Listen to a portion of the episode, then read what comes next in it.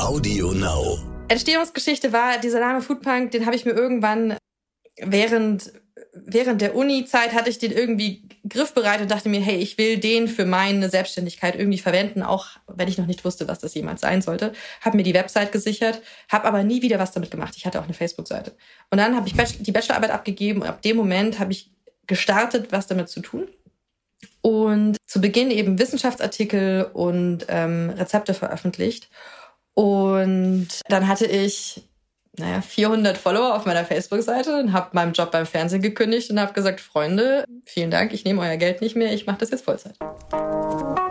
Willkommen bei How to Hack, dem Podcast von Business Punk. Hier verraten euch erfolgreiche Gründerinnen und Gründer, Macherinnen und Macher und Kreative, was sie in ihrem Job anders machen. Unsere Gäste erklären euch ihre persönlichen Tipps und Hacks fürs Arbeitsleben. Und das Beste daran ist, dass es nicht nur einfaches Blabla gibt, sondern handfeste Learnings. Ich bin Tijen, Gründerin und Moderatorin und freue mich sehr, Host dieses Podcasts zu sein. Hallo zusammen und herzlich willkommen zu einer neuen Folge von How to Hack, dem Podcast von Business Punk. Ich freue mich sehr, dass ihr wieder zu mir gefunden habt und kann euch sagen, es wird eine spannende Folge. Weil vielleicht geht es euch ja in diesen Tagen genauso, dass ihr in der Beschäftigung mit euch herausgefunden habt, dass entweder ihr eine coole Idee habt oder ihr gerade dabei seid, eine Idee zu entwickeln oder ihr schon in der Idee Finalisierung seid und Lust darauf habt, ähm, euer eigenes Business zu starten, dann seid ihr genau richtig in der Folge. Alle anderen natürlich auch. Ich freue mich sehr, dass ich äh, mit einer tollen Gründerin übers Gründen sprechen kann. Und wir haben uns vor einiger Zeit bei einem digitalen Event kennengelernt. Ich bin ihr vorher zugegebenermaßen schon auf Instagram gefolgt und fand sie super spannend und vor allem ihre Geschichte spannend, weil die ehrlicherweise nicht so dieses, ich sag mal, klassische Gründer, Gründerin-like ist. Und darüber wollen wir heute reden. Sie ist da. Sie ist die Gründerin von Foodpunk und heißt Marina Lommel. Marina, ich bin froh, dass du da bist. Hi, Servus. Ich freue mich sehr, dass du mich eingeladen hast und dass ich dabei sein darf. Ich habe es gerade gesagt, du hast Foodpunk gegründet. Vielleicht ein Kurzpitch, was macht ihr und warum gibt's euch? Super gerne. Also wir haben eine Software entwickelt für maßgeschneiderte Ernährungsprogramme. Und dabei geht es nicht nur ums Abnehmen, sondern wir wollen zeigen und den Leuten aber helfen, herauszufinden, wie mächtig Ernährung eigentlich sein kann. Also was kann eigentlich in meinem Körper alles passieren? Was kann er alles leisten, wenn er perfekt versorgt ist? Und vor allem, auf wie viele Krankheiten kann das Einfluss haben? Das heißt, wir sind nicht einfach eine Abnehm-App, sondern wir arbeiten auch mit Kliniken, Ärzten zusammen, um eben maßgeschneiderte Ernährung auch in Krankheitsfällen zu ermöglichen. Was ja ehrlicherweise ein Riesenthema ist, weil ähm, du hast es bewusst auch nochmal so in den Mittelpunkt gestellt, dass es ja, finde ich, bei Ernährungsfragen ehrlicherweise gerade dieser Tage ja nicht nur darum geht, äh, wie bleibe ich irgendwie, ich sag mal, äh, in Shape, sondern was hat es eigentlich mit meinem Organismus, mit meinem Bewusstsein zu tun und inwieweit habe ich meine Gesundheit auch ein Stück weit selber in der Hand. Und das ist ja etwas, wofür du dich ja auch sehr stark einsetzt. Ne? Ja, absolut. Also ich finde, es geht halt überhaupt nicht um Optik. Ich bin auch ein, ich sag mal, ein großer Hasser von Bodyshaming und das möchte man irgendwie nicht glauben, weil wir ja irgendwie doch abnehmen Ernährungsprogramme machen. Aber ich finde halt, es geht darum, dass man einen gesünderen Körper hat und ein gesünderer Körper ist dann vielleicht gleichzeitig ein fitterer Körper. Aber es ist nie eine Figur des Initialziel. Und ja, die meisten Menschen kommen tatsächlich zu uns, über 80 Prozent, weil sie abnehmen wollen. Aber was eben dann passiert, das ist das, was viel mehr Freude bereitet. Die bleiben, weil es ihnen gut geht, weil sie besser schlafen können, weil die Lebensqualität steigt. Und wir haben jetzt gerade so ein Programm zum Jahresstart laufen und sehen da halt auch immer wieder, was es verändert, außer alleine das Gewicht. Und wir hatten eine Kundin zum Beispiel, die hat gesagt, ich hatte nach fünf Tagen keine Schmerzen mehr, die ich zwei Jahre lang hatte. Mhm. Und eine andere hat uns Fotos geschickt von einer ganz krassen Schuppenflechte am Hals wo die Hautstelle plötzlich komplett abgeheilt war. Und das ist es halt, was ich mit also einer nährstoffreichen Ernährung schaffe, die plötzlich nicht voll ist mit Fertigessen, mit Zusatzstoffen ja. etc. Wie hat das bei dir konkret gestartet? Ich weiß, du hast 2015 gegründet als Einzelunternehmerin, im Grunde auch als Einzelkämpferin. Wie ging es da los und an welchem Punkt hast du dich da befunden? Also ich habe Ernährungswissenschaft studiert selbst und dann habe ich während des Studiums viel gearbeitet. So ein Workaholic war ich schon in der Schulzeit und konnte nie nichts tun. Habe am Wochenende also viel beim Fernsehen gearbeitet. Ich habe nachts und nachmittags im Labor gearbeitet. Da ging es um neurodegenerative Erkrankungen, um Parkinson zum Beispiel. Und ich war beim Radio in der Wissenschaftsredaktion. Ich habe für mich festgestellt, im Labor, in der Forschung zu arbeiten, das ist mir zu weit weg vom Menschen. Da fehlt mir was. Ich kann zwar Grundlagenforschung betreiben, aber damit habe ich jetzt erstmal noch keinen geholfen. Und ähm, die andere Seite war die Wissenschaftskommunikation im Radiosender. Da hast du aber drei Minuten Zeit. Du hast einen dreiminütigen Beitrag, hast drei O-Töne, 20 Sekunden da drin. Und das ist alles. In dem Moment musst du dieses komplette Thema beleuchten. Und das ist halt unfassbar oberflächlich. Und deswegen habe ich mir mit Foodpunk am Anfang eigentlich so den Ort geschaffen, wo ich Wissenschaftskommunikation betreiben kann, wie sie mir gefällt. Also ich wollte Menschen Spaß an der Biochemie vermitteln und zeigen, dass gesunde Ernährung einen Stoffwechselhintergrund hat auf molekularer Ebene im Körper, wie spannend das sein kann, aber gleichzeitig auch mit Rezepten zeigen, wie lecker das und einfach das sein kann. Und so ist Foodpunk entstanden, eigentlich, weil ich meine Passionen so auf einer Plattform vereinen wollte. Tatsächlich ursprünglich einfach als Blog, als Freizeitgestaltung von mir. Kommt daher auch noch der Name Foodpunk? Der Name Foodpunk kommt eigentlich daher, dass wir ein paar Sachen ein bisschen anders machen. Wir wollen, dass die Leute so ein bisschen Ernährungsrebellen werden, dass sie halt nicht mit der Norm gehen. Wir verwenden vielleicht ein bisschen weniger Kohlenhydrate als die Norm. Wir gehen vielleicht nicht mittags mit den Kollegen in die Kantine, sondern ein Foodpunk ist jemand, der sagt, oh gut, ich nehme meine Ernährung in die eigene Hand. Und das powert die Leute auch ein bisschen zu sagen, hey, wenn meine Kollegen die ganze Zeit sagen, Mensch, du bist zu langweilig, jetzt gehst du nicht in die Kantine oder nicht zum Bratwurststand, was ist mit dir eigentlich verkehrt, dass du dich nicht schlecht fühlst, sondern eigentlich ja cool mhm. fühlen kannst dafür, dass du anders bist.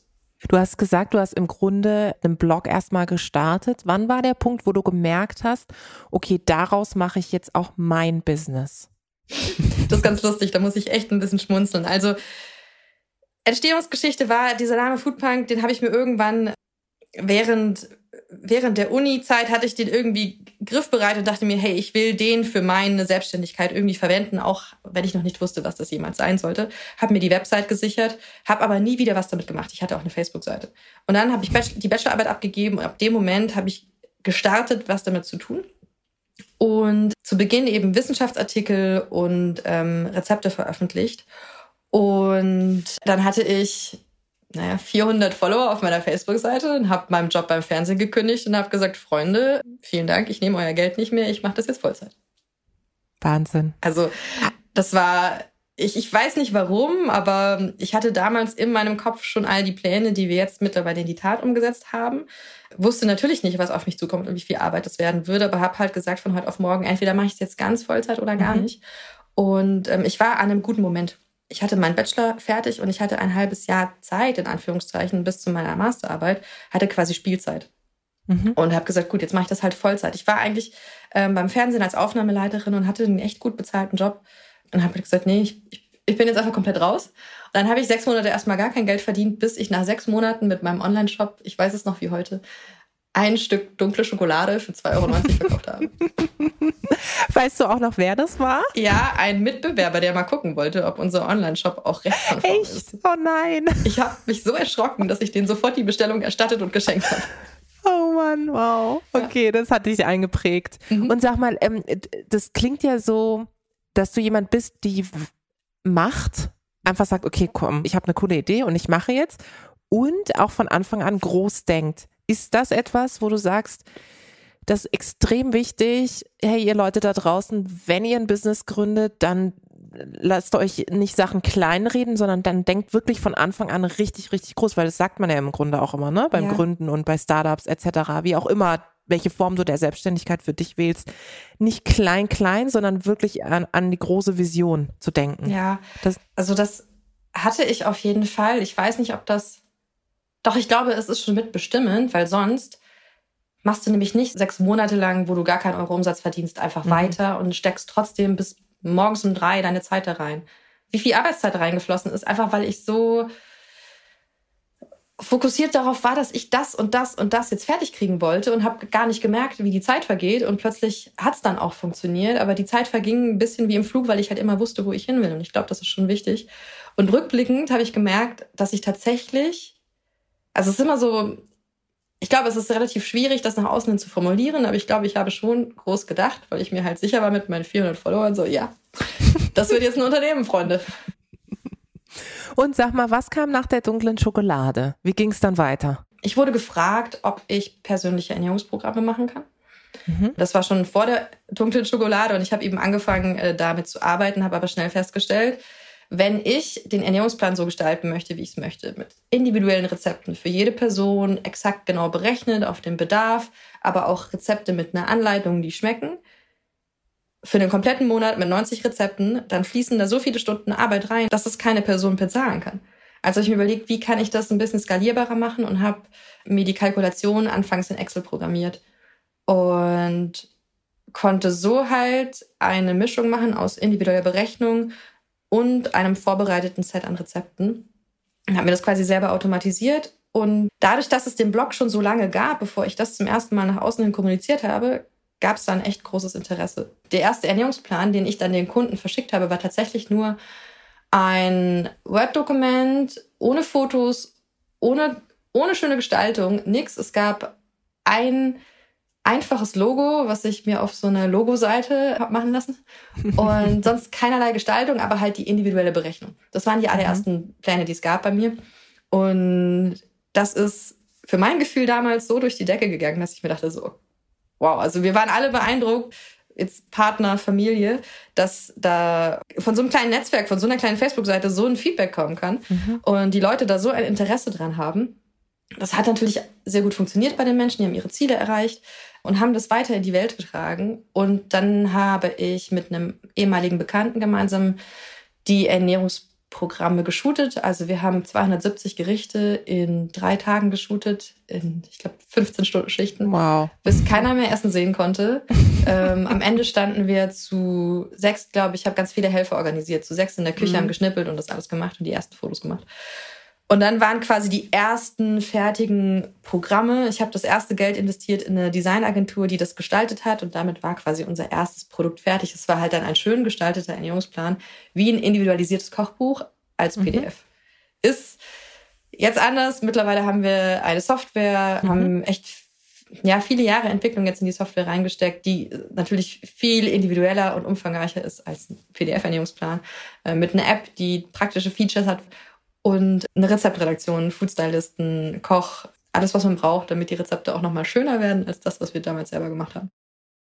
Ja, ich meine, du hast es jetzt noch nicht gesagt, aber ihr seid über 20 Leute mittlerweile, ja. richtig? Also ich meine, das ist ähm, 2015 gestartet, das ist schon der absolute Oberhammer, vor allem selber gewachsen, ja, also das finde ich auch immer ganz wichtig. Und so wie du das gerade erzählst, war es ja dann im Grunde so, dass es erst diese Community gab mhm. und dann sozusagen die Produkte. Und ich weiß, dass du ja sehr, sehr stark auch darauf Wert legst, dass du eine lebendige Community hast, dass das, was dich stark gemacht hat, aber das ist auch das, was dir so am Herzen liegt. Würdest du sagen, das ist euer Erfolgsrezept und wie wichtig ist es für Unternehmen heutzutage auf eine starke, lebendige Community zu setzen? Ich glaube, es ist auf jeden Fall ein Erfolgsfaktor. Es ist nicht der einzige, weil am Ende ähm, ist so, dass wir Menschen mit unserer Dienstleistung eine bessere Lebensqualität ermöglichen. Das spüren die und das spricht sich weiter. Ist natürlich auch wieder ein Community-Aspekt. Aber am Ende, ich sag mal, wenn man es jetzt in Marketing oder BWL übersetzt, das Produkt funktioniert.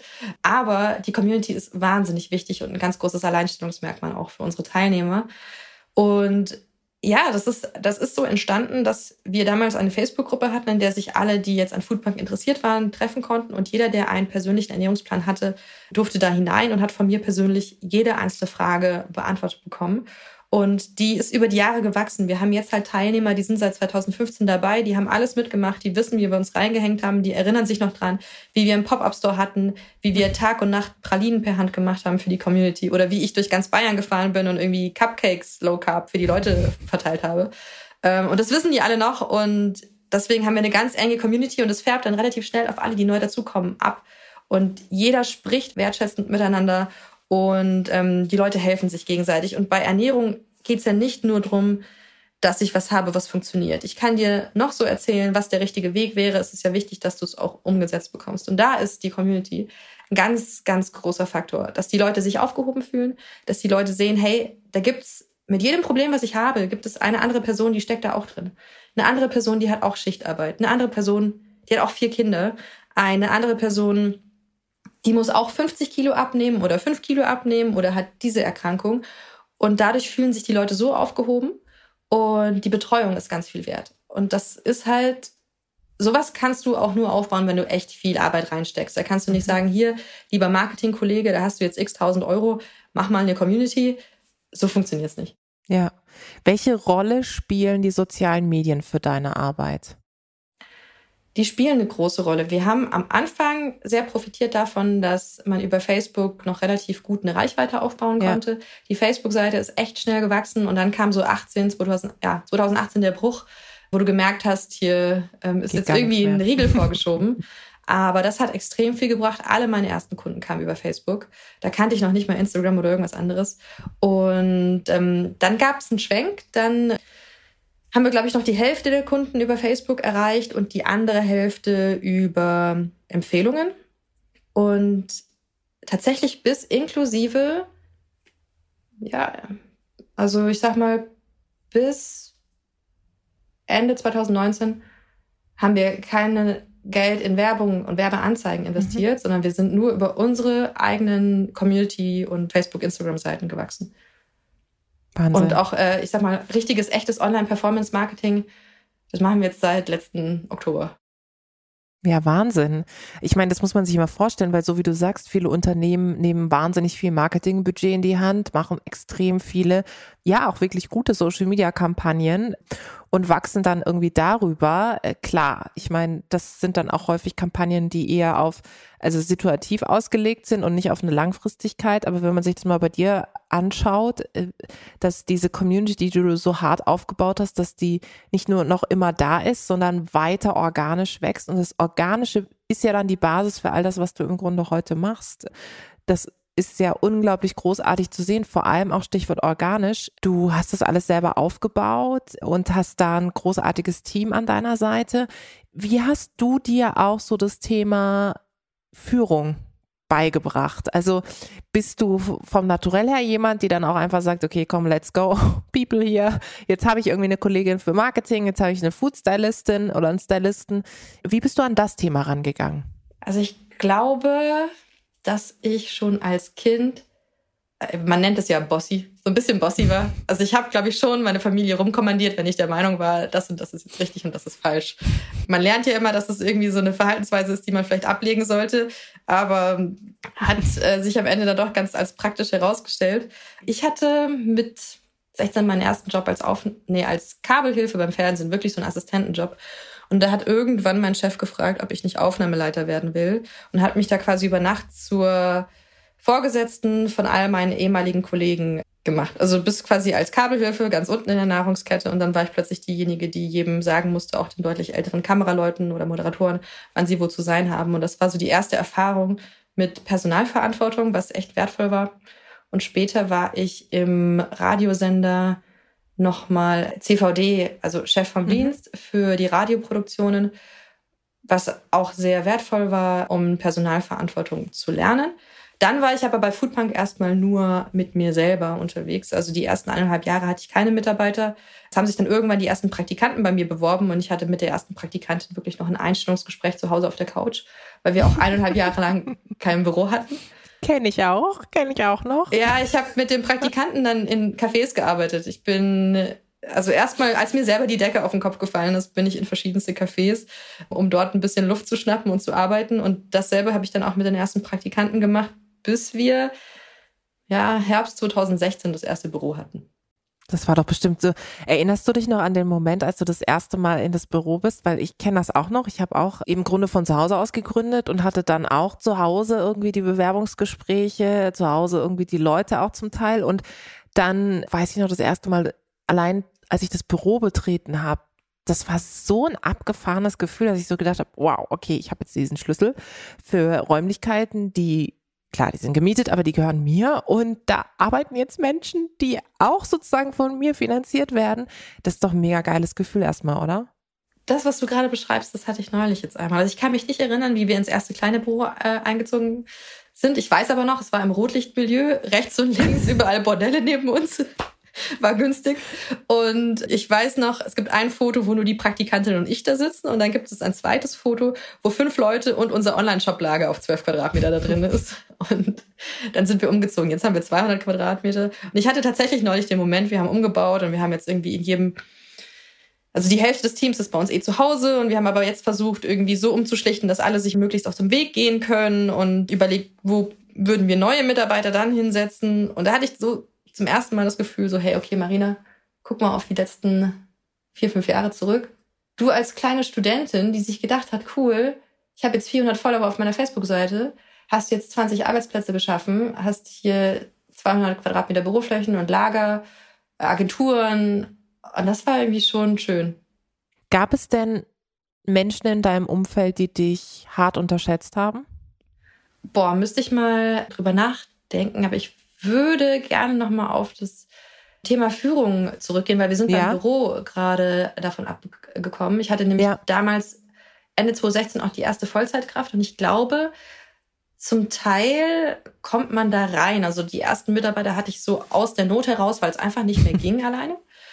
Und dann kommt aber, glaube ich, bei jedem Gründer so der Moment, wo man merkt, ich muss jetzt auch Kernaufgaben abgeben. Mhm. Also ich habe für mhm. mich gedacht, die einzige Person, die diese Ernährungspläne erstellen kann und diese mathematische Logik versteht, das bin natürlich ich selber und das kann nur mhm. ich machen. Klar. Und der wichtigste Schritt eigentlich war, dass ich andere Ernährungswissenschaftler eingestellt habe, die die Software bedienen, die die Ernährungspläne erstellen. Und ich. Ist es dir schwer gefallen abzugeben? Am Anfang ja, aber ich glaube, nach der ersten Woche habe ich gesehen, dass die das so gut machen und sich so gut reinarbeiten können, dass es toll funktioniert. Und mhm. dass wir jetzt Leute im Team haben, die können Kundensupport besser als ich. Alles, was wir jetzt gerade machen, vom Videoschnitt, vom ähm, Rezepte entwickeln, vom Rezepte shooten, von der Kundenbetreuung, war mal eine Aufgabe, die ich selber hatte, die ja. ich jetzt abgeben kann. Aber mittlerweile entsteht es auch, dass eben neue Tasks und Fähigkeiten dazukommen, von denen ich noch nie was gehört habe, die ich noch nie gemacht ja. habe, weil es ja mein Job ist, auch Menschen einzustellen, die die Sachen deutlich besser können und nicht nur genauso gut wie ich. Das finde ich halt ehrlich gesagt das Coole, wenn man wirklich sieht, dass Leute das besser können als man selber. Weil dann, also ich kenne das auch, dass mir am Anfang auch immer schwer gefallen ist, so, ich immer so dachte, ja gut, ich meine, ich kann's, ja, ich habe das ja auch gegründet, ich habe es ins Leben gerufen, ich kann die Gespräche führen, ich kann Kooperationspartner äh, und Kooperationspartnerinnen gewinnen. Und dann habe ich aber festgestellt, so, erstens mal kann ich auch nicht alles machen, das wirst du auch festgestellt haben, es geht irgendwann auch einfach kapazitätstechnisch nicht mehr. Und dann aber zu sehen und Leute dabei zu beobachten, wie sie nicht nur von dir lernen und wachsen, sondern wie sie vielleicht sogar besser sind oder besser werden, das fand ich besonders cool, weil ich dann gedacht habe, ja, dann werden wir alle besser. Ja. Also das ist, das hat dann so einen positiven Effekt und das motiviert total, finde ich. Ja, das, äh, das sprichst du auch echt Punkt an. Ich habe Kolleginnen im Team, die andere Menschen waren, als die angefangen haben. Und es ist so wahnsinnig toll zu beobachten, wie die in kurzer Zeit wachsen. Und eine ist dabei, die hat jetzt Personalverantwortung, ihr eigenes Team mit fünf Leuten. Das ist der Hammer, das mit anzuschauen. Und ich bin mittlerweile komplett raus aus dem Operativen. Das war am Anfang ein schwieriger Schritt, aber es war super gut für Foodpunk, und ja, das, ich. das Schwierigste, glaube ich, war für mich, wir haben auch irgendwie ein Lager und wir packen viel. Und wenn viel los ist, dann packen wir alle gemeinsam an. Und mir war dann auch wichtig, immer zu beweisen, hey, ich bin die Erste, die kommt, die Letzte, die geht und ich packe immer mit an. und irgendwann habe ich gemerkt, wartet mal. Also ihr wisst, ich unterstütze euch immer, aber meine Rolle ist jetzt vielleicht am PC zu sitzen und mich um Investorenthemen zu kümmern, ja. während ihr packt. Das heißt nicht, dass ich euch nicht unterstütze. Das heißt, dass mein Job irgendwo anders ist. Und das war am Anfang echt ein unangenehmes Gefühl zu sagen, okay, jetzt sitzt du hier auf deinem Hintern, die anderen müssen irgendwie das Tagesgeschäft stemmen und trotzdem ist das so wichtig zu verstehen, dass ich einen anderen Job habe und Finanzierung und Business Development machen muss. Ja. Und nichtsdestotrotz, jetzt sind wir gerade an einem Schritt, wo wir versuchen, mich komplett auszuradieren, ähm, weil ich sage, eine Firma hat einfach keinen Wert, wenn die von mir abhängig ist. Das darf mhm. nicht sein angenommen, ich gehe wandern und ich rutsche aus und mir passiert irgendwas. Oder angenommen, ich wäre tatsächlich mal im Urlaub, was ich noch nicht hatte in den letzten Jahren, dann muss es ja auch einen Weg geben in die nächsten fünf, sechs Monate, zwei Jahre, der funktioniert, ohne dass ich eine Strategie immer aufbauen muss. Ja, absolut. Das, das ist wirklich die Königsdisziplin. Wir versuchen das mich jetzt komplett ohne, auszuradieren. Ja, dass es ohne die Gründerin oder den Gründer funktioniert. Also das kann ich auch aus eigener Erfahrung bestätigen, dass ich mich im letzten Jahr speziell auch auf die Reise gemacht habe und jetzt auch eine tolle Kollegin Sedef, ich grüße sie an der äh, Stelle, als Prokuristin ja positioniert habe und sie bald in die Geschäftsführung auch kommt, weil und du nickst gerade so, ihr seht es da draußen nicht, aber ich habe an Marinas Nicken einfach gesehen und an ihren Augen, dass ähm, dass sie auch weiß oder dass du auch weißt, was für ein Schritt das auch für einen selber bedeutet. Ne? Also erstmal großes Vertrauen, wirklich Leute auch in diese komplette Verantwortung mit reinzunehmen für das ganze Unternehmen ist schon nochmal ein Schritt. Deswegen kann ich das so nachvollziehen gerade, was du erzählst und finde es großartig, auch welchen Weg du da tatsächlich auch gehst. Ähm, ich würde gerne noch eine Frage, ich habe tausend Fragen ehrlicherweise an dich, aber ich würde gerne noch ein paar Fragen stellen. Also als allererstes nochmal zum Thema Finanzierung, weil das ja auch gerade ist, womit ich mich sehr stark beschäftige. Stichwort Gründerinnen haben schwierigeren Zugang zu Kapital etc. Wie seid ihr finanziert, beziehungsweise was würdest du anderen raten, wenn die jetzt zuhören und sagen, hey, ich habe eine coole Idee, generell eine coole Unternehmensidee, mir krankt es aber an der Finanzierung, wo fange ich an? Welchen Weg bist du gegangen und was hat dir geholfen? Also wir sind erstmal komplett Family and Friends finanziert gewesen. Das, was mir geholfen hat, ist sicherlich, dass ich ein digitales Geschäftsmodell hatte. Mhm. Ich hatte keinen Wareneinsatz. Ich habe eine Facebook-Seite gehabt und dann habe ich mir selber eine WordPress-Seite zusammengebastelt. Das war das Kapital, was ich am Anfang hatte. Allerdings habe ich mir direkt eingebildet an Tag eins, ich möchte eine GmbH gründen. Ich wusste noch nicht, warum genau, aber ich wusste, wenn ich hier ordentlich, anständig, seriös auftreten will, dann muss das eine GmbH sein, damit man mich auch ernst nimmt. Und da hatte ich das Glück, dass mein Vater mir die 12.500 Euro leihen mhm. konnte. Mhm. Man muss ja die Hälfte des Stammkapitals einbringen. Ja. damit ich die Gründung durchführen konnte und habe mir dann auch ab Tag eins meine 800 Euro Gehalt ausgezahlt, weil ich es einfach irgendwie alles korrekt machen wollte. Und dann waren wir eine ganze Strecke über die Ernährungsprogramme finanziert. Das ist sehr mhm. gut funktioniert. Mein Vater hat seine Darlehen zurückbekommen. Und das war bestimmt auch ein gutes Gefühl, oder? Das, das zurückzugeben. Ja, ja. das fällt mir wirklich schwer, was anzunehmen. Aber es gab auch mal Zeiten, wo wir ein bisschen Support gebraucht haben. Und mhm. da ist mein damaliger Partner relativ früh mit eingesprungen und hat mhm. ein bisschen Überbrückungshilfe gegeben. Der ist mittlerweile auch Mitgesellschafter. Er hat dann 30 mhm. Prozent von Foodpunk übernommen. Mhm. Und der andere Mitgesellschafter ist mein Bruder. Der hat damals auch ein bisschen Ersparnisse bei Foodpunk reingesteckt und hat jetzt 10 Prozent. Das war die finanzielle Unterstützung gerade zu Beginn. Und einen Weg sind wir noch gegangen, das war ein KfW-Darlehen, als wir umgezogen ja. sind von den 12 Quadratmeter auf die 200 Quadratmeter und als wir die ersten physischen Produkte für den Lebensmitteleinzelhandel hatten. Das waren Backmischungen, da haben wir dann Rohstoffe gekauft, Verpackungsmaterialien, Abfüllungen finanziert und die Büroeinrichtung. Das waren 100.000 Euro, dieses KfW. Mhm. Heißt es, glaube ich. Ja, ja. Und ist es so, dass du so ein bisschen dich umgeguckt hast wegen auch Finanzierung deines Unternehmens? Was für einen Eindruck hast du von der Investoren, Investorenlandschaft in Deutschland bekommen? Also ein Bild, was mir sicherlich nicht so schnell ähm, aus dem Kopf gehen wird, ist, ich habe ja einen Übersichtsartikel über die größten und wichtigsten VCs in Deutschland angeschaut. Und das war halt ein Bild nach dem anderen in diesem Artikel, wo halt ein rein männliches Team abgebildet wurde. In meinen Gesprächen mit VCs, muss ich sagen, waren es auch meist männliche Ansprechpartner. Aber ich selber nehme das, glaube ich, gar nicht so wahr, weil ich habe zehn Jahre im Fernsehen gearbeitet und bei diesem Fernsehsender war es auch ein komplett männliches Team. Das heißt, ich mhm. bin es irgendwie von jung an gewohnt, dass alle meine Kollegen tatsächlich Männer sind.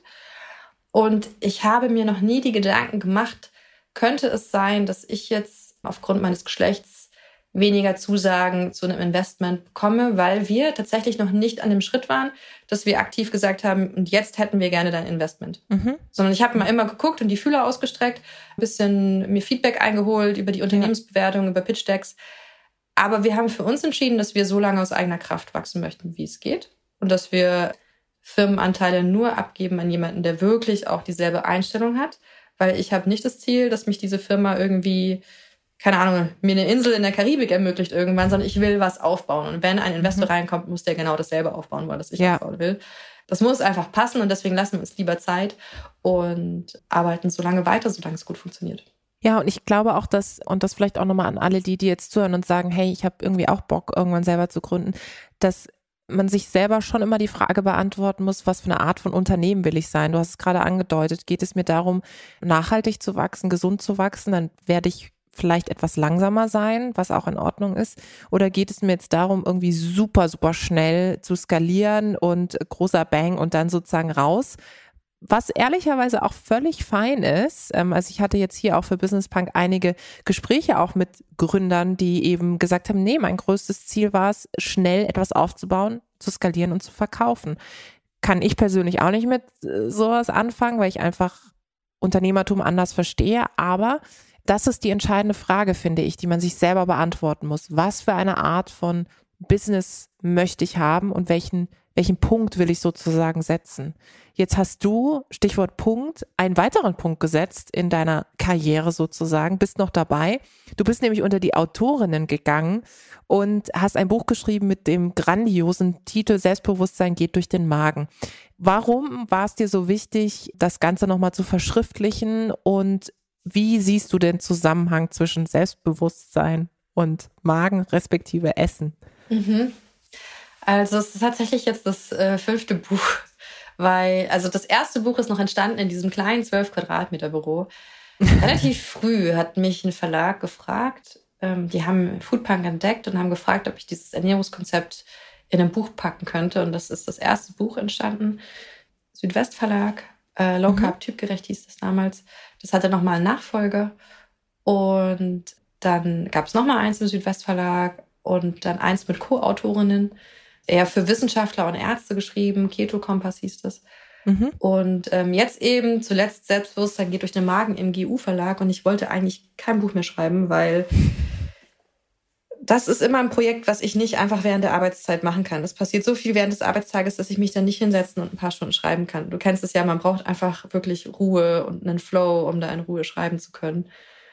Und das ist was, das geht nur am Wochenende oder am, ja, am Abend. Und ich weiß, das geht von meiner restlichen Lebenszeit ab, die ich noch habe neben Foodpunk. Und deswegen hatte ich mir vorgenommen, ich schreibe es nie wieder.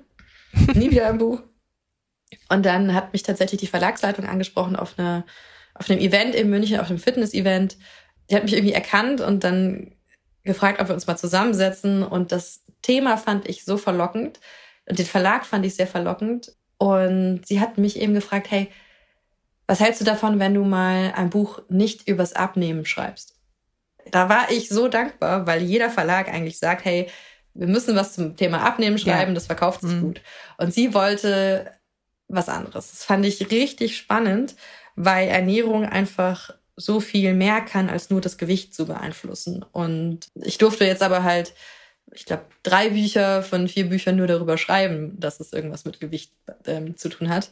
Und in diesem Buch, im neuen Buch, ähm, beim GU-Verlag geht es jetzt darum, wie meine menschliche Biochemie eigentlich funktioniert. Also wir haben verschiedene Themenbereiche, zum Beispiel Happiness, Resilienz, ähm, Selbstbewusstsein. Wir haben aber auch Fokus und Regeneration. Das sind die fünf Themenkapitel und in jedem Kapitel schauen wir uns an, welche hormonellen Mechanismen sind daran beteiligt, dass ich zum Beispiel mehr Selbstbewusstsein empfinde. Es ist schon so, dass ich zum Beispiel, also Testosteron ist ein Hormon, was uns stärker und selbstbewusster fühlen lässt. Und auch die weiblichen Hormone Östrogen zum Beispiel haben darauf einen Einfluss. Und im Bereich Happiness geht es zum Beispiel um das Glückshormon, Serotonin, Dopamin und ich versuche zu erklären, wie funktionieren diese hormonellen Mechanismen. Und dann schauen wir uns einmal an, was brauchen diese Stoffwechselwege im Körper eigentlich, um komplett reibungslos funktionieren zu können. Ich brauche zum Beispiel gewisse Nährstoffe aus meiner Nahrung, um das Glückshormon Serotonin aufbauen zu können. Und wenn ich da einen Mangel habe, dann funktioniert einfach dieser Stoffwechselweg nicht. Also es geht zum Teil um die Biochemie hinter diesen hormonellen Mechanismen. Und das ist aber nicht alles. Also ich kann eine super Nährstoffversorgung haben und ich kann eine Top-Biochemie quasi haben und mich trotzdem total schlecht fühlen jeden Tag, mhm. weil die Lebenseinstellung und der Fokus irgendwie an der falschen Stelle sind und ich ja. mich selber runterrede und selber klein mache. Das heißt, die anderen 50 Prozent drehen sich ums Mindset. Wie schaffe ich es, mich Stück für Stück selbstbewusster zu fühlen und den Fokus zu switchen und mein eigener Teampartner zu werden statt mein eigener Feind? Und ich versuche diese beiden Komponenten zu verknüpfen, weil auch wenn ich ein sehr gutes Mindset habe, wenn ich irgendwo einen Nährstoffmangel habe und Stoffwechselwege nicht funktionieren, dann kann ich mich auch nicht so happy fühlen, wie ich mich könnte, wenn der Körper optimal versorgt wäre. Und getoppt wird es dann mit Rezepten für jeden Bereich und kleinen Baukastenrezeptideen, wo man eben konkret sieht, okay, das ist jetzt ein Gericht, das enthält irgendwie Cashewkerne, die enthalten Tryptophan und das ist eben wichtig für die Serotoninproduktion, mhm. damit man das Ganze auch mal schmecken kann. Das sind so die drei Komponenten dieses Buchs bin schon sehr gespannt drauf, ehrlicherweise, und freue mich sehr ähm, auf dieses besondere Buch. Du hast gerade gesagt. Und ganz zum Schluss jetzt nochmal, wo ich dich schon mal bei mir habe, sozusagen, hast du nochmal so drei Hacks? Ähm, wir haben jetzt viel über deine Vision, über dein Background, über das, wo du hin möchtest und deine Art und Weise zu führen, das Unternehmen aufzubauen, gesprochen. Hast du noch mal so drei Tipps für diejenigen, die jetzt gesagt haben, hey, Marina hat echt eine geile Geschichte aufgebaut und ich bin auch gerade dabei, was zu realisieren. Was würdest du den Zuhörerinnen und Zuhörern mitgeben wollen? Mm, Mathematik lieben lernen.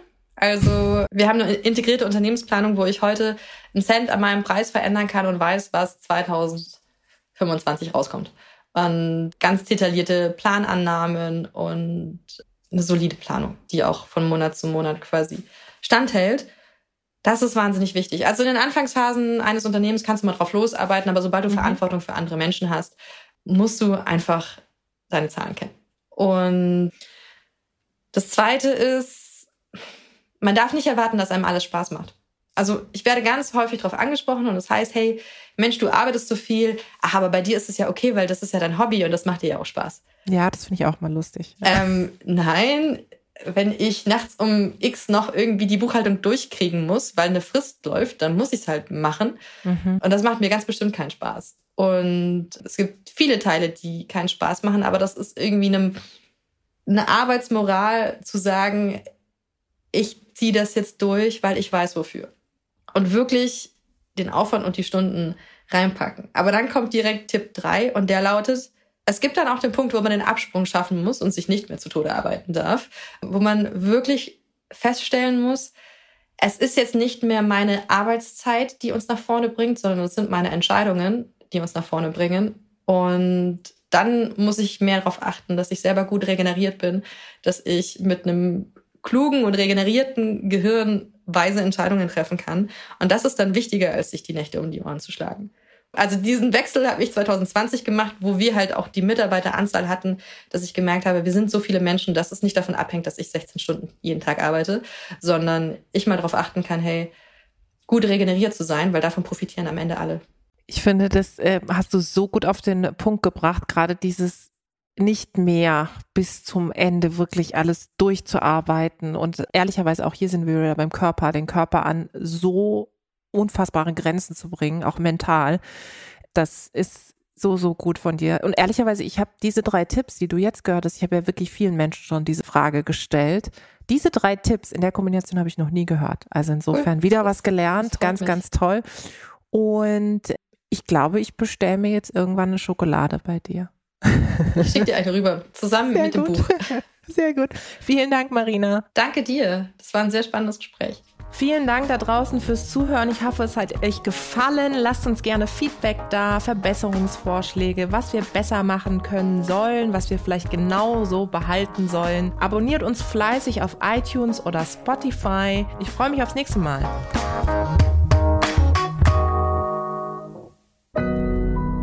Audio Now.